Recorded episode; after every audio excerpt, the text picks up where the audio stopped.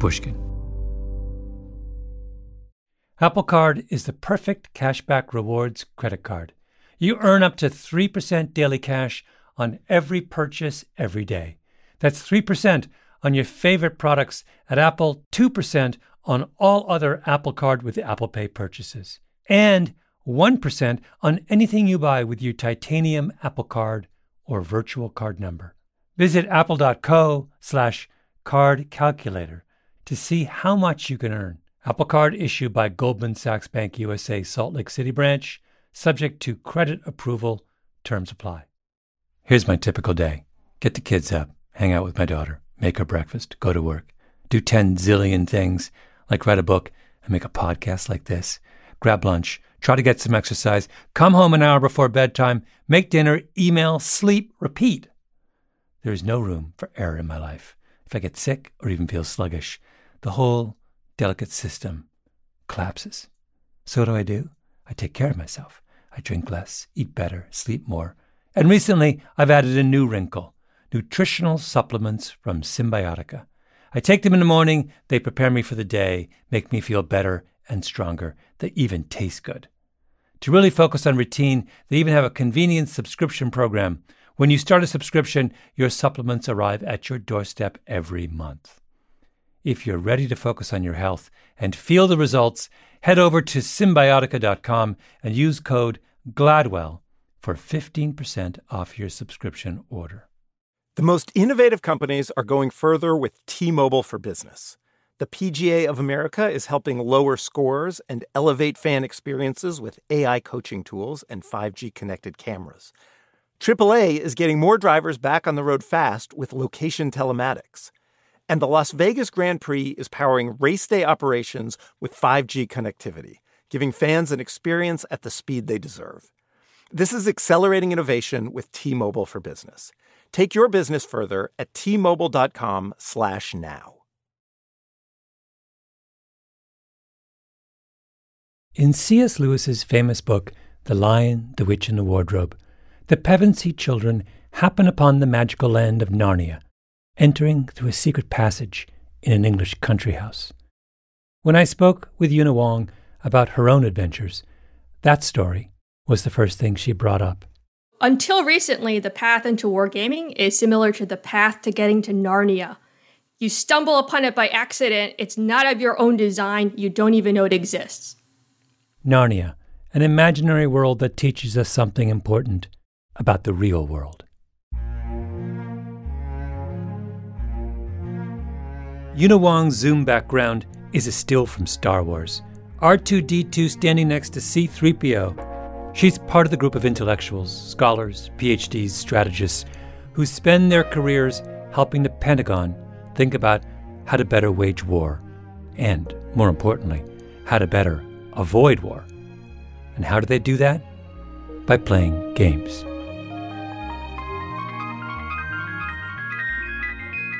Someone said I should go to the Connections Wargaming Conference, so that was in 2011. But I walked into this room of middle-aged men in baseball caps, hunched over miniatures, rolling dice, and I suddenly had this sense that I had come home, and these were my people, and this is what I was supposed to have been doing all along, and I didn't know it. Why was it you walk in that room and you say, oh, this is where I belong? Can you explain why you had that feeling? I think it's the geekdom, right? Like, geeks recognize each other at a deep level. So I recognize this brand of geek at a deep level that I didn't realize existed. I'm fascinated by the idea that there's a certain kind of insight that you can only get from a simulation.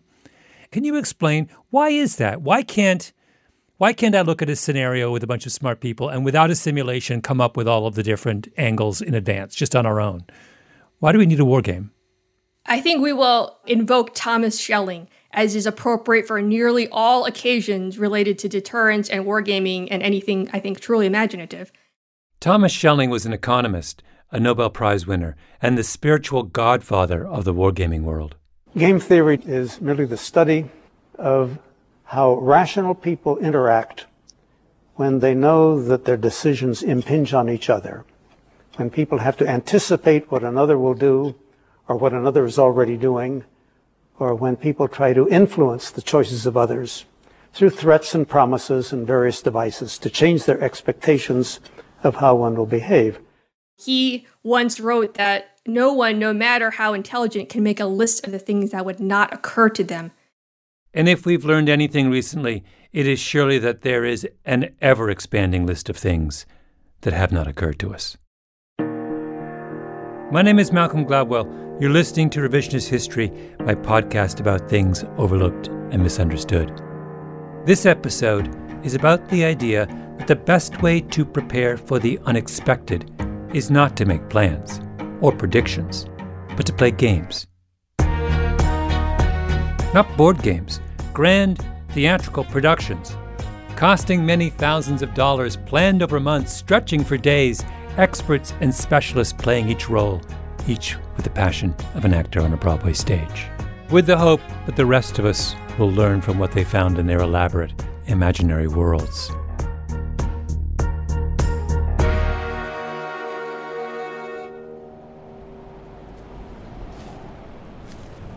When I was young, we lived in a house by the highway with a very long, narrow backyard, 150 yards deep, lined with what must have been more than 100 tall poplar trees.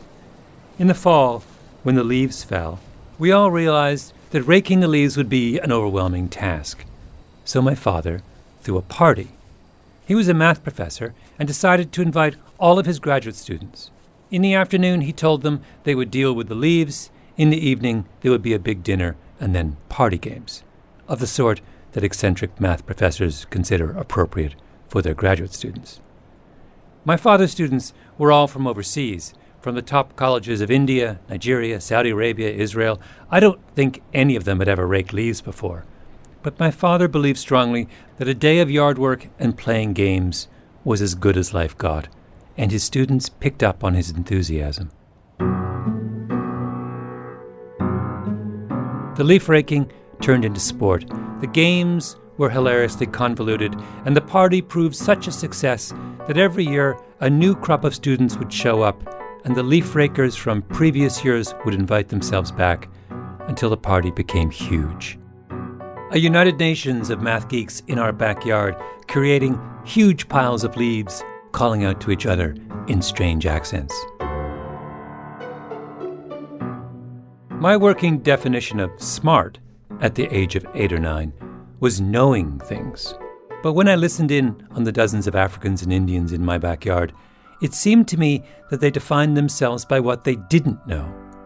They would never say, I just solved such and such problem. That was boring, ancient history.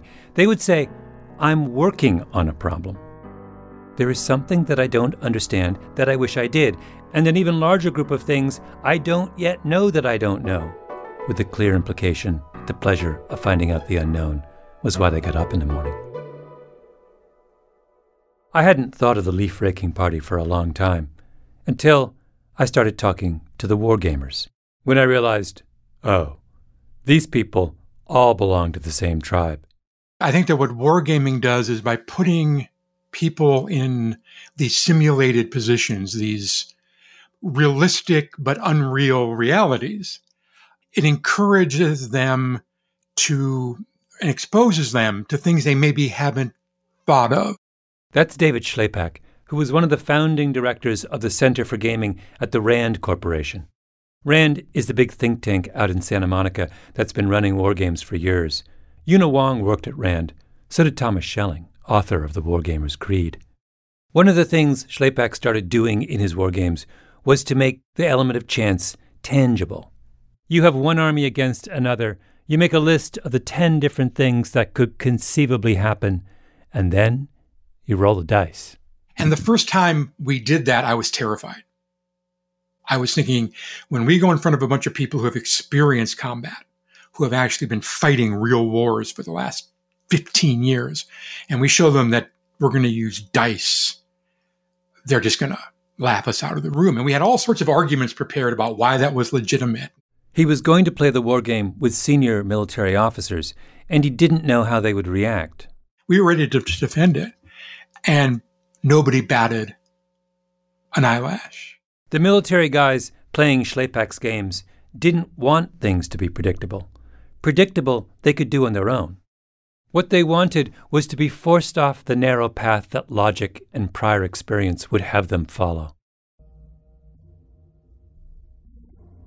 Schlepak was once involved in a game to test what would happen if the Russians invaded the Baltics, Estonia, Lithuania, Latvia, three small countries right next to Russia, all members of NATO.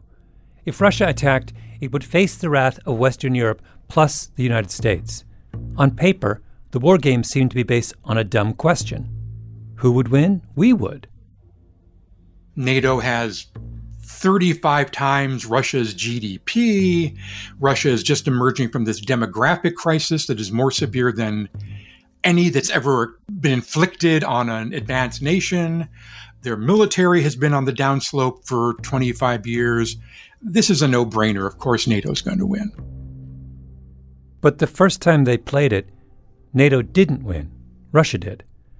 Now, did that mean Russia would actually win in a battle against the Baltics? No, this was a game, an act of imagination.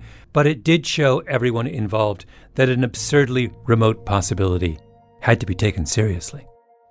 Schlepak ran the game again. And again, Russia always won. Russia's always winning. And in fact, we eventually started telling people, look, we've done everything except go out on the street and grab random individuals and ask them to play. And no one's done better than X. Can you do better than X? The expectations and predictions of experts are useful, but only up to a point. The war game is where you put those expectations to the test.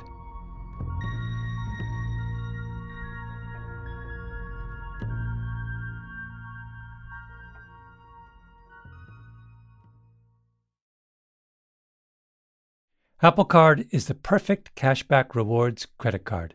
You earn up to 3% daily cash on every purchase every day.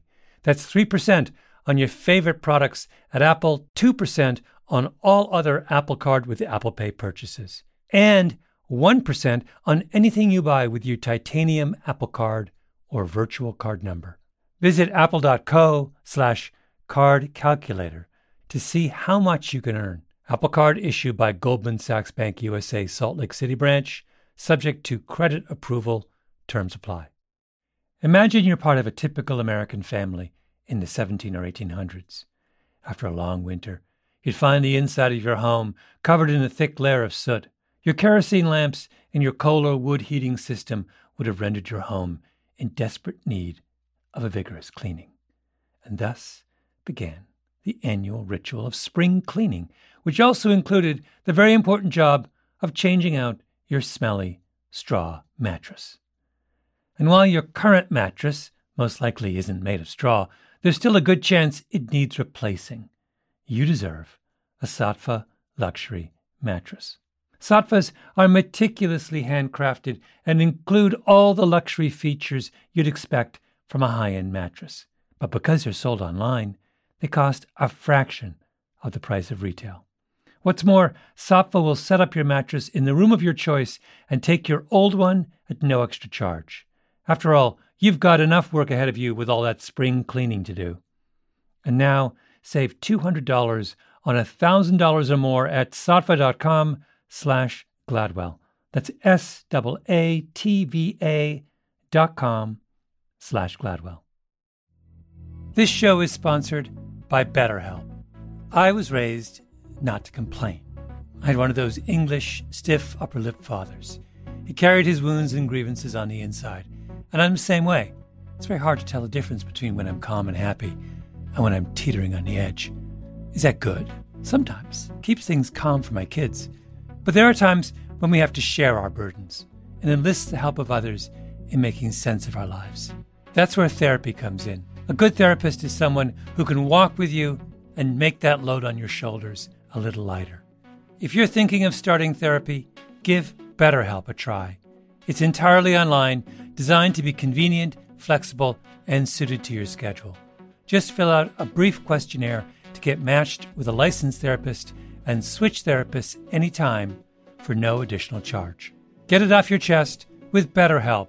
Visit BetterHelp.com/Gladwell today to get 10% off your first month. That's BetterHelp, HELP.com/Gladwell.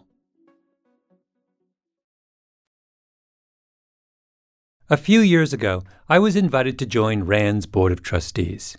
It requires 2 meetings a year, one at RAND headquarters in Santa Monica, the other at their office near the Pentagon in Northern Virginia.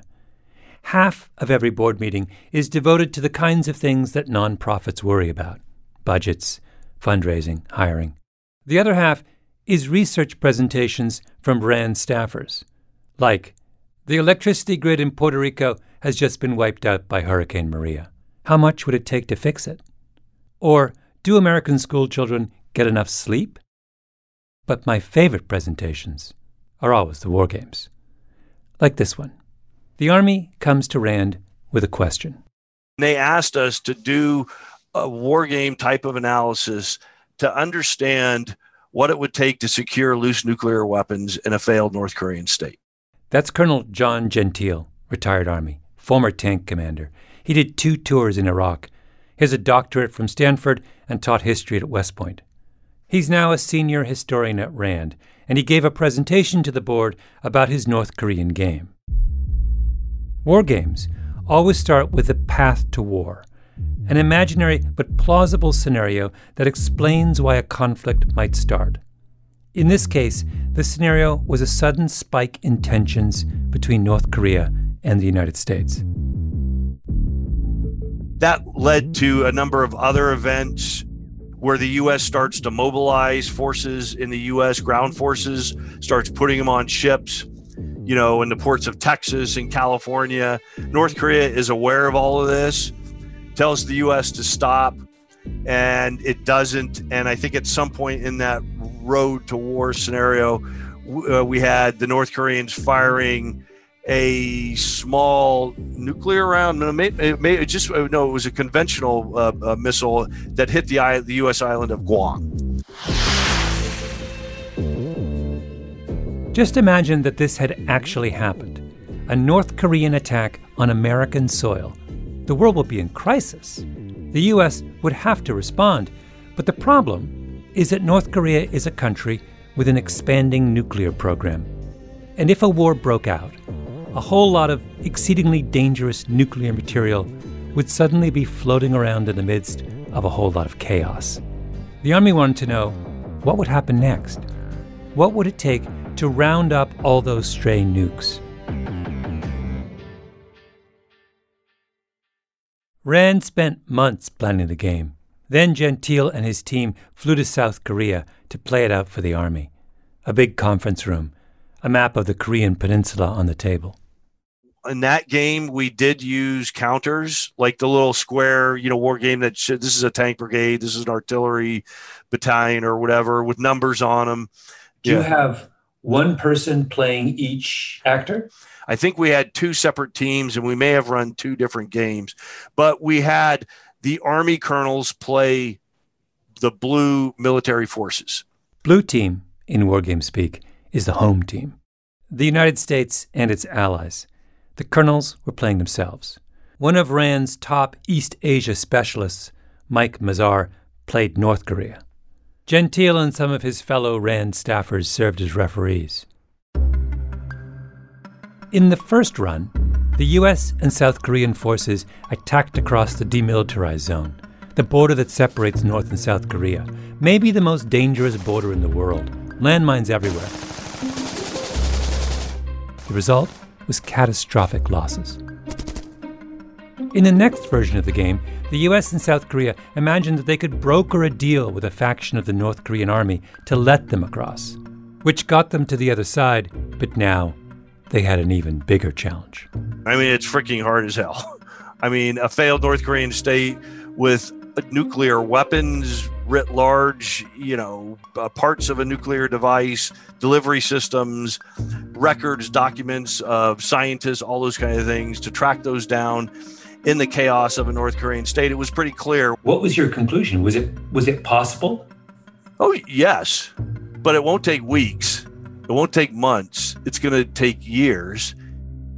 In the game, it took thousands of soldiers to secure even a single North Korean installation. It took that long because you have to secure the outside of it, which requires forces to do that. Then you have to move inside of it. Potentially, there could be North Korean forces that still wanted to fight to protect it. How many sites do we think they have? Oh, more than one. And then let's not even take into account the chemical weapons, potential biological weapons that North Korea has.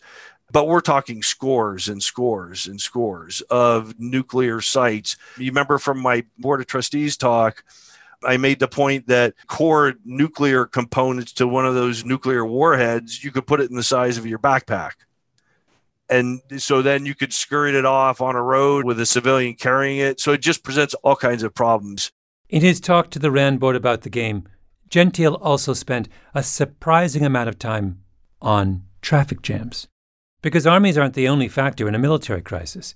North Korean refugees would start streaming across the border. South Koreans would start fleeing their capital, Seoul. The US and Japanese governments would order their citizens to leave the country at the same time as a huge army is trying to head towards the border, which adds up to the mother of all traffic jams.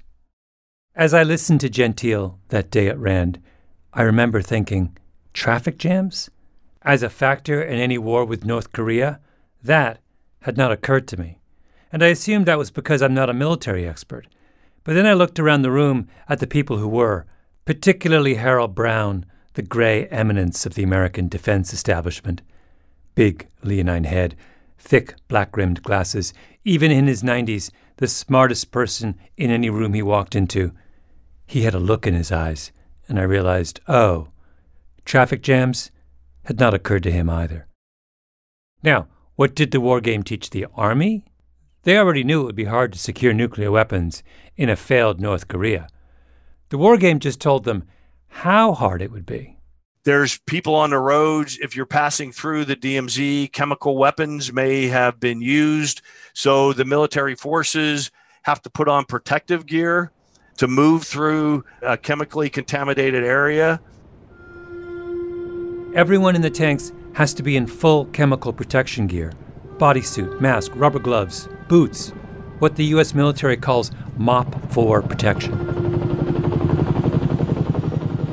Can you imagine what it's like trying to move through this kind of terrain where a Bradley commander or a tank commander is buttoned up and in mop 4 and can only look out through the little sights on the top of the turret or even through the optics? And then bring in the fact that potentially there's combat action where U.S. tanks, North Korean tanks, infantry are being destroyed, killed, cries for help, blood, anger, all these kinds of things. There's the anguish of seeing people on the road freezing to death, can't do anything about it. And then there's just the anger and the hatred, the desire for revenge, to kill, and then you're trying to manage all of that and still carry out the mission. It would be easy for the North Koreans to build an atomic IED and to plop that in a choke point going through a steep valley and to set that off. Then you have that and then the whole larger operational political context of now a nuclear weapon has been used, what will be the U.S. response, all those kinds of things.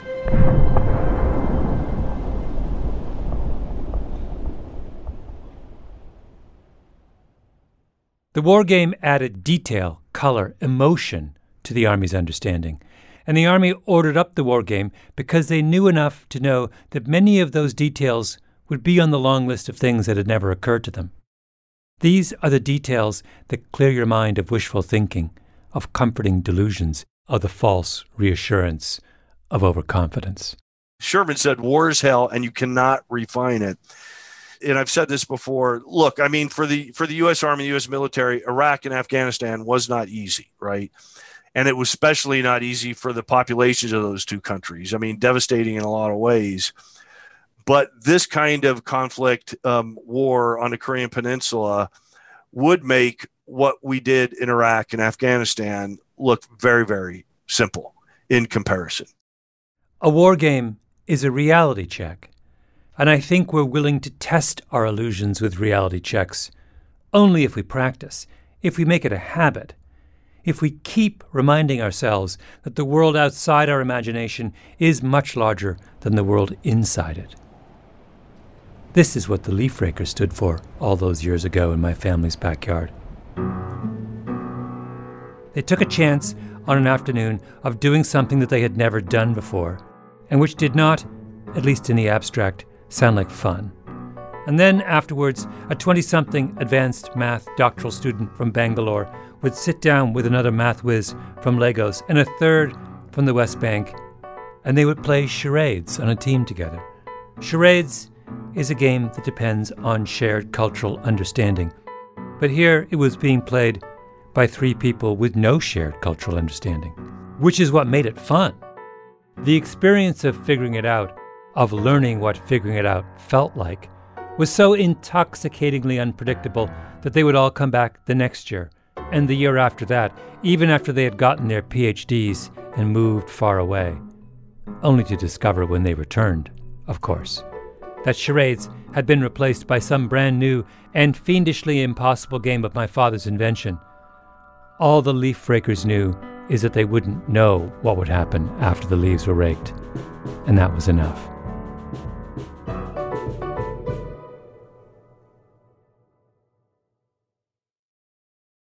As listeners to this show, you probably consider yourself pretty smart. But how smart is your wallet? When you're looking to upgrade your wallet, it's time to turn to NerdWallet. Their expert team of nerds has the financial smarts to help you find the right financial products for you. Before NerdWallet, you might have paid for vacations with whatever was in your wallet, but you could have been missing out on miles you didn't even know you were leaving on the table. Now you can get a new card with more miles and more upgrades. What could future you do with more travel rewards? A hotel upgrade? Lounge access? Wherever you go next, make it happen with a smarter travel credit card. Don't wait to make smart financial decisions. Compare and find smarter credit cards, savings accounts, and more at nerdwallet.com. NerdWallet. Finance smarter. As with all cards, credit is subject to lender approval and terms apply. If you're as old as I am, and I don't know if you know this, but I'm really, really old. I used to write on a typewriter. That's how old I am. Anyway, if you're as old as I am, you have to take care of yourself. There's no time to waste. I watch what I eat. I have a routine to get a good night's sleep that's like a pilot preparing to take off. I have a checklist, engine light, flaps. And you know what else I do now? I take Symbiotica nutritional supplements every day. They're delivered to my doorstep every month with a handy subscription, and they taste good, which I can't say about almost any other nutritional supplement. Symbiotica is a health and wellness brand that creates the most innovative and powerful supplements on the market. Each carefully formulated, ingredients sourced from all around the world. They have an expert team of researchers who combine modern medicine and Eastern practices for whole body support. So whether your health goals are to improve sleep, reduce stress, or just support your overall well-being, Symbiotica's got you covered. If you're ready to focus on your health and feel the results, head over to Symbiotica.com and use code GLADWELL for 15% off your subscription order. I come from a family of tea drinkers, epic tea drinkers. My mom and dad would have tea at breakfast, then they would break from their work at 11 for more tea, then again at 3 for afternoon tea with biscuits. Tea, tea, tea. And where do I get my tea? Harney & Sons. Harney & Sons is a third-generation American family-owned tea business. Harney & Sons was founded by John Harney 40 years ago and is now run by his sons, Paul and Mike. Mike's eldest sons, Alex and Emmerich, third generation, play a strong role in the day-to-day operations. They only sell tea that makes you smile. Over the 40 years, they've developed and maintained wonderful relationships with tea growers and brokers to bring only the finest teas back for their customers. Harney & Sons has over 300 varieties of teas to choose from worldwide bestseller hot cinnamon spice to single estate teas like Japanese Gyokuro, organic Darjeeling, and Alishan Oolong from Taiwan, and many more.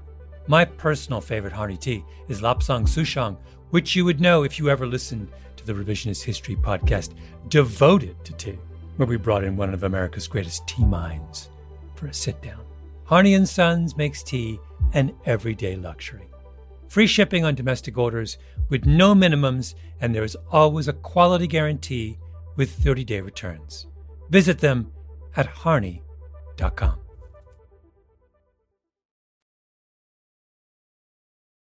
One final war game, one that I still can't stop thinking about, designed by Yuna Wong. Okay. So the war game began with sort of China trying to exert greater control and signal that they were in control of the region and more dominant now in the region. And the United States and Japan were really resisting that. Yuna Wong's scenario was set in the future, at a time when the world's major militaries have gone all in on artificial intelligence. There was this premise that AI is going to fundamentally change warfare. I proposed the idea because I was like, well, what happens if all your dreams come true, right? There's a lot of work asking whether or not the Pentagon can really integrate AI in the way they hope to. But I'm like, well, what if you got everything you wanted? The game was held in a conference room at RAND's Washington, D.C. office. Someone playing China, another person playing Japan, the U.S., North Korea. A senior information scientist from RAND's California office, Ashande Shaba, flew in to represent the commercial AI sector. Yuna Wong was part of what's called White Team, part referee, part instigator. The road to war was deceptively simple. Lots of muscle flexing between the US and China, leading to Japan and the United States launching a cyber attack on a Chinese aircraft carrier. The Chinese responded with a flyby near US vessels. And with that, the game was off and running. The United States and Japan then went off and then consulted with each other and came back, announced they were holding a large joint military exercise around the Senkaku Islands. The U.S. and Japan put their missile defense on full auto, meaning they programmed the artificial intelligence systems running the missiles to respond automatically and immediately to any hostile act. They did that to send a message to China, don't do anything rash. But then, out of the blue, North Korea decided to join in by firing off a missile on its own aimed at a major Japanese city.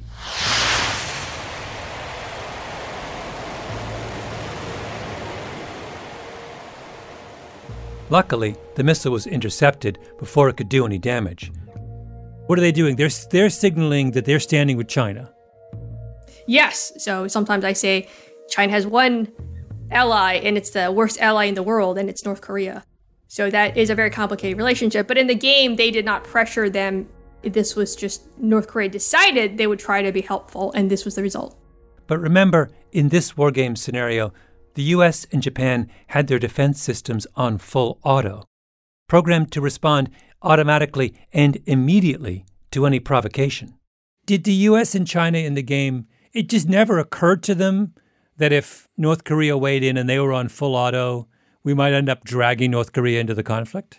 Correct. It was the focus was on signaling to China, and nobody thought about potential North Korean behavior. So North Korea does this thing. The AI fires back at North Korea. Yes, China then responded with a limited blockade of Japan. So they announced the blockade, and the AI send a single destroyer to a single Japanese port to enforce this blockade. This is where the players for South Korea and Japan said, well, that was a failure. But the United States team was really extremely confused and said, wait, I don't understand what's going on here. I don't understand what their AI is doing. God knows what the North Koreans will do next. The U.S. is running around trying to figure out what the Chinese artificial intelligence systems are up to. Japan is under a partial blockade. Oh, and there's a cargo ship at the bottom of the sea. The Chinese blew you up, right? The Chinese blew me up because they were trying to enforce a blockade on Japan, I believe. That's RAND specialist Ashande Shaba, who flew in to play the role of a commercial AI system running container shipping. So you just kept sailing into port. You didn't stop and turn away. No, I was trying to keep my market open, like serve everybody as much as possible. That was the idea there. And I figured by being compliant up, I could keep both sides happy. Every one of these war games that people talk to me about, it's always a mess. The art is to draw strategic insight from the mess. And some people do it better than others. It's always a mess. Everything is a mess. At the end, the RAND team put out a report on the game with the following lesson in conclusion. Current planning efforts have not kept pace with how to handle the potentially destabilizing or escalatory issues associated with these new technologies. End quote. The war game said, don't fool yourself. There's going to be chaos. But with luck, we can learn from the chaos. When you made your remark about how everything's a mess and yet we continue on. That's like the most Nigerian thing you could possibly. I grew up in the heart of chaos. Lagos is the most chaotic place on earth. I was going to say, you were well prepared for this. I have Lagos to thank for a lot of things that I've done in my life, basically. One last moment from Yuna Wong's war game. Several days in, the United States and Japan began hunting the Sea of Japan for Chinese submarines to figure out which ports the Chinese were planning to blockade next. Emotions were running high. The player for China said he couldn't tell whether the U.S. and Japanese anti-submarine warfare assets were looking for his submarines to just track them or destroy them. So he ordered a submarine to destroy an autonomous anti-submarine warfare plane. And then player for Japan felt that they had shown restraint so far, but they could no longer show restraint if the player for China was going to take kinetic action. So the United States and Japan at this point respond and they sink a manned Chinese submarine. So these are the first human casualties of the game. And at this point, it escalates significantly. So the players for Japan and the United States go off to a separate room. And then they're trying to figure out a way of offering the Chinese off-ramps, right? Like, they seriously want to de-escalate at this point. The player for China at this point says, no, they got one of mine. I'm going to get one of theirs. And launches missiles at the combined U.S. and Japanese fleet. And we end the game there, but we believe that there would have been human casualties aboard the U.S. and Japanese fleet. Wait, why do you guys call the game just at the moment when China is launching missiles at the U.S. and Japanese fleet? Isn't that, it's like stopping the movie with 10 minutes left. Don't you want to know what happens after that point? Yeah, some of it was, we ran out of time. We only had the conference room for a week, right? And we only had people in town for a week. So that is sometimes the unfortunate nature of these things. It was only a game after all, not real life. People had to leave Narnia and go home. And the game had done its work, hadn't it? Raised a possibility that might not have occurred to anyone otherwise. A warning that might come in handy one day. Or who knows, maybe already has. Yuna, you would have loved the leaf-raking party.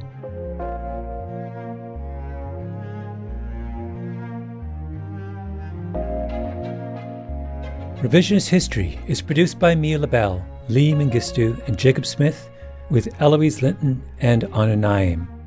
Our editor is Julia Barton, original scoring by Luis Guerra, mastering by Flan Williams, and engineering by Martin Gonzalez.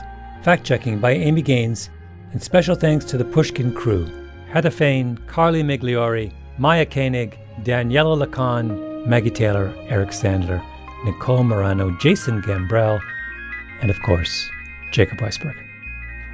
I'm Malcolm Gladwell.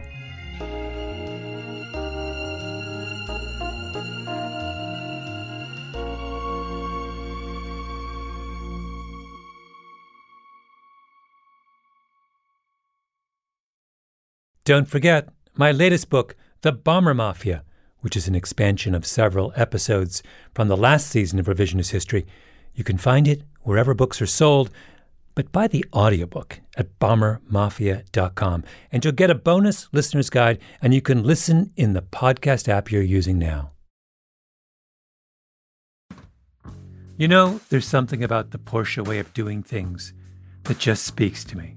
Take the all-new Porsche Panamera, for example. It's not just another sedan. It's a bold choice for those who aren't afraid to go against the flow, both with the car they choose to drive or the way they live their life. The Panamera redefines sports cars, comfortably seating four and proving that you don't have to sacrifice luxury for performance. Build your dream Panamera online right now at configurator.porsche.com and choose boldly. Here's my typical day.